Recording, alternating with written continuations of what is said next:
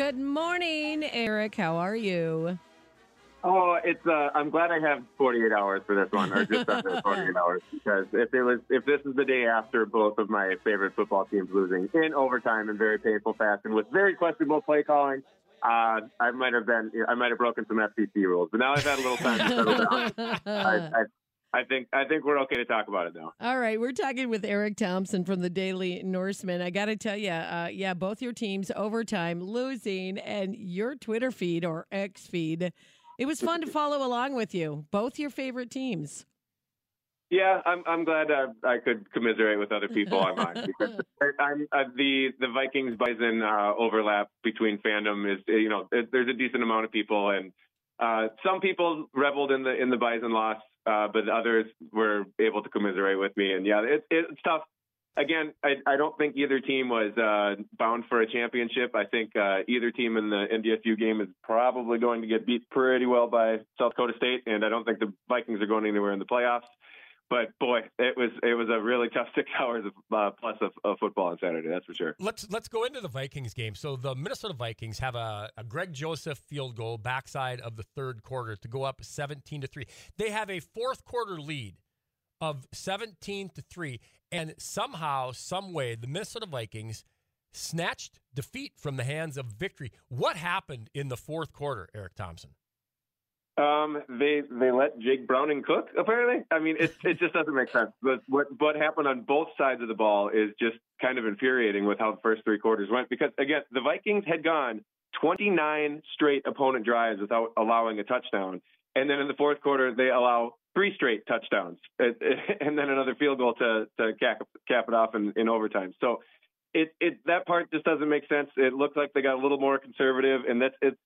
I, I think we, we've read all the articles already with both sides of the of the football of the Vikings with their late game execution. We've we've seen this movie uh, several times already this season, and uh, the the play calling, especially in the third and fourth and one in overtime, you're doing a tush push with a guy that um yeah probably the smallest guy in your offense. The only two uh, offensive snaps he played the entire game were to try to push his quarterback, who is not known for his uh, running prowess at all, and they they turn the ball over on downs, and the and the rest is history. It's it's like like you said, it's just it's the snatching defeat from the jaws of victory. Again, the loss, it's it's okay. The Bengals have been playing well. They they might be playoff bound even despite their uh, quarterback injury. It's just how the Vikings keep on losing these games is so frustrating. Um, it totally frustrating, shaking your head when they didn't use a bigger running back. I mean, that you were like, whoa, whoa, whoa, whoa.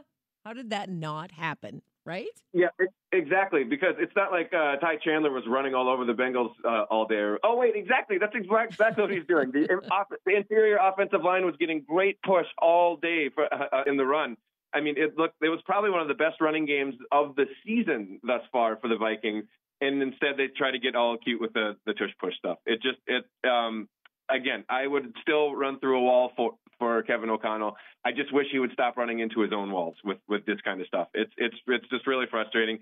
The late game execution on again on both sides of the ball. It's it's uh you can that's that's kind of the frustrating the most frustrating part is that it it seems to be the the close wins are a nice team effort and the close losses are definitely a team effort. It's it's uh it's it's just mind boggling what what the Vikings keep on keep on doing under this regime. All right, we're talking with Eric Thompson from the Daily Norseman. So, what do you think, Nick Mullens? Is he is he the guy for the rest of the year? I mean, does it? I really doesn't don't think it matters too much. It would depending on if I would personally just go with Jaren Hall just because he hasn't got the the shot yet of of what we can see. I think we've seen both with Mullins and with Josh Dobbs is that they have nice moments of brilliance uh, mixed in with too many moments of oh my gosh how did he just give the ball away in that fashion like that's if they're both going to if mullens and Dobbs are both going to do that give the rookie a shot here the last three weeks if if I know that the Vikings are still well in the playoff race they have three division games they they control their own destiny in the NFC but do you really think the Vikings are going to make a deep playoff run with any of these quarterbacks? And my my opinion is no. So see what you have in the rookie quarterback. You can make a more informed decision at what you have to do at quarterback because otherwise, right now, I think Kirk Cousins just made himself a lot more money because he's got all right. You saw what what's behind me on the quarterback depth chart. Uh, you can pay me a couple more dollars now next year. Yeah, this is just crazy. So, uh, how about Ty Chandler? What do you think of him now, the number one running back? I mean, that's that's a it's an excellent question. I think the offensive line did a really good job with run blocking yesterday, so they deserve a lot of credit, especially the interior line. I was really impressed with that. But Chandler, when he gets to that second level, it, it, it was he's just such an effortless, effortlessly fast runner. I even made the comparison on uh, Twitter slash X on the long uh, the long run he had just down to the goal line. Um, it, it looked kind of uh, like Robert Smith. It looks like he does. It's, it's such an effortless kind of run and he did what we were kind of begging Mattison to do most of the season. Again, Mattison looked really good before getting hurt as well, so maybe that he was kind of turning a corner too. But Chandler is just such an effortlessly fast runner, and I think the thing that stood out is that his uh, pass blocking was a lot better uh, for the most part on Sunday as well. So if he can do that, I don't see there's a uh, the reason why he can't be the the RB one going forward. So what do you think? Were they using Jeffers, uh, Justin where they needed to effectively?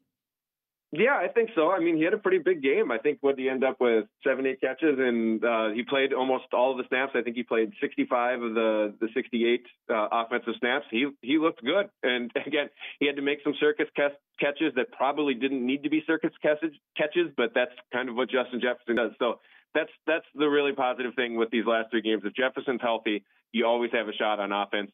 And again, it just comes down to execution. You can't give the ball away. And of course, the Vikings lost, and they lost the turnover battle. That is the the if they if they don't lose the turnover battle, they don't lose under KOC. Okay. And unfortunately, they, they keep doing it. All right. So I have a question. Do you uh, are you fortunate enough, or maybe unfortunate, to uh, be able to go to some of the Vikings games? Well, there's there's talk about it. I haven't uh, finalized any plans. There's, there, you know, I don't know if I want to ruin my Christmas Eve or my New Year's Eve the way that these, games are going.